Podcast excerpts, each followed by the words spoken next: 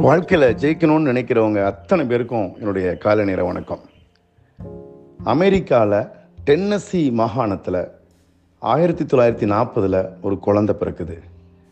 பாவம் அந்த குழந்தை குறைப்பிரசவம் அதுவும் பிறக்கும்போது எடை பார்த்தீங்கன்னா வெறும் ரெண்டு கிலோ தான்.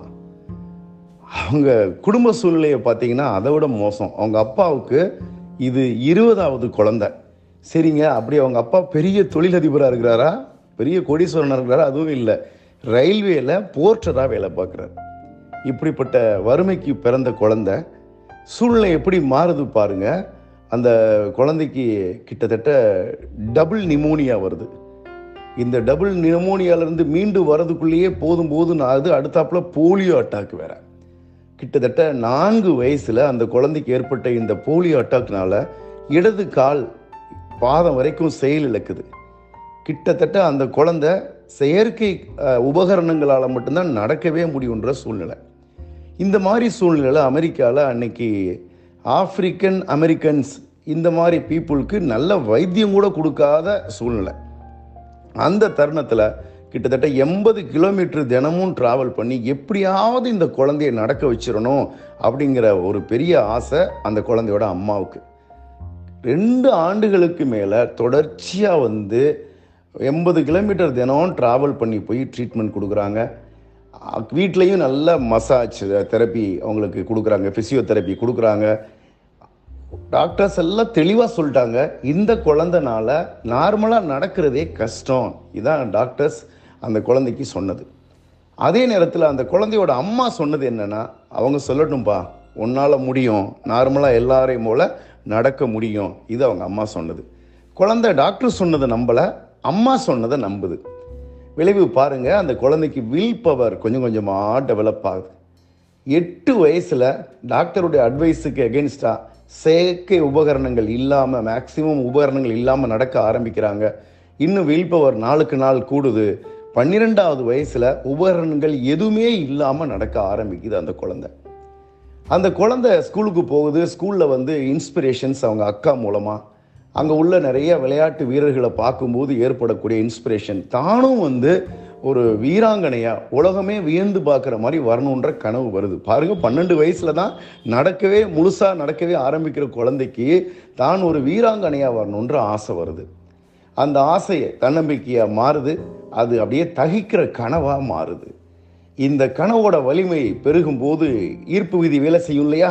அங்கே உள்ள நியர்பை டவுனில் ஒரு ஸ்போர்ட்ஸ் கோச் ஒருத்தர் வந்து இந்த குழந்தை மனசில் இருக்கிற அந்த தீராத கனவை வந்து ஐடென்டிஃபை பண்ணுறார் நான் உனக்கு பயிற்சி கொடுக்குறேன்ப்பா அப்படின்னு சொல்லிட்டு பயிற்சி கொடுக்குறாரு. விளைவு என்ன நடக்குது பாருங்க.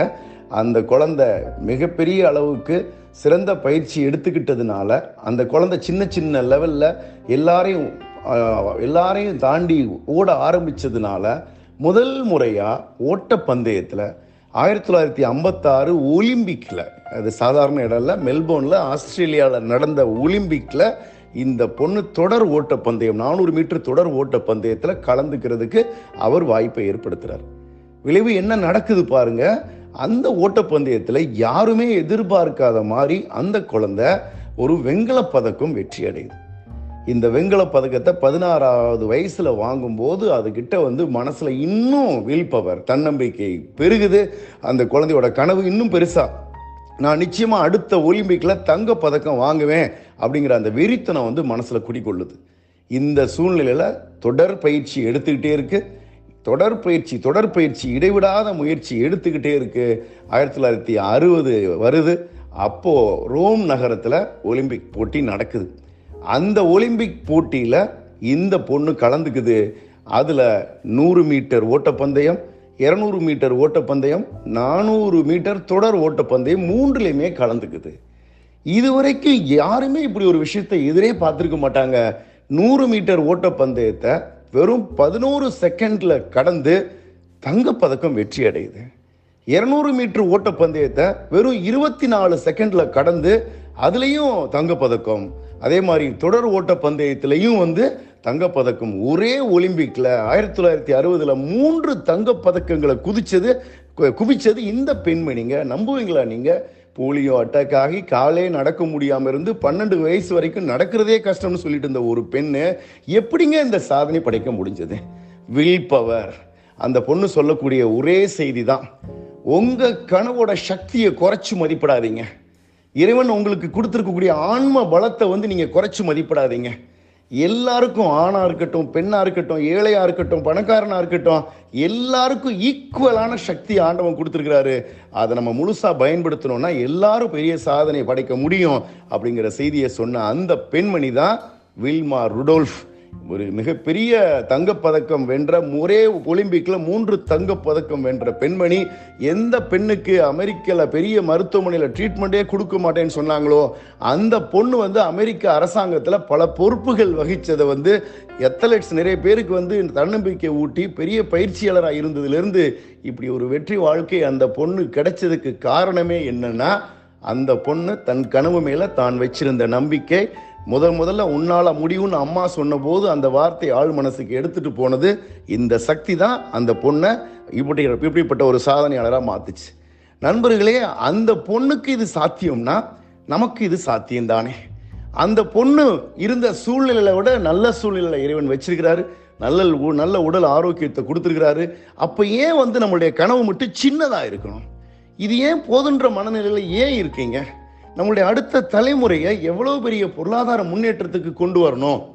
எப்படிப்பட்ட ஒரு சாதனைக்கு சொந்தக்காரங்களாக மாற்றணும் என்னுடைய சொந்த முயற்சியில் ஒரு பிரம்மாண்டமான ஒரு திருமண மண்டபத்தை கட்டணும்.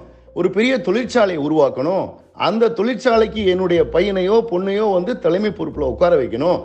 இது மாதிரி பல தலைமுறைகளுக்கு தேவையான தொழிலை உருவாக்கி கொடுக்கணும்.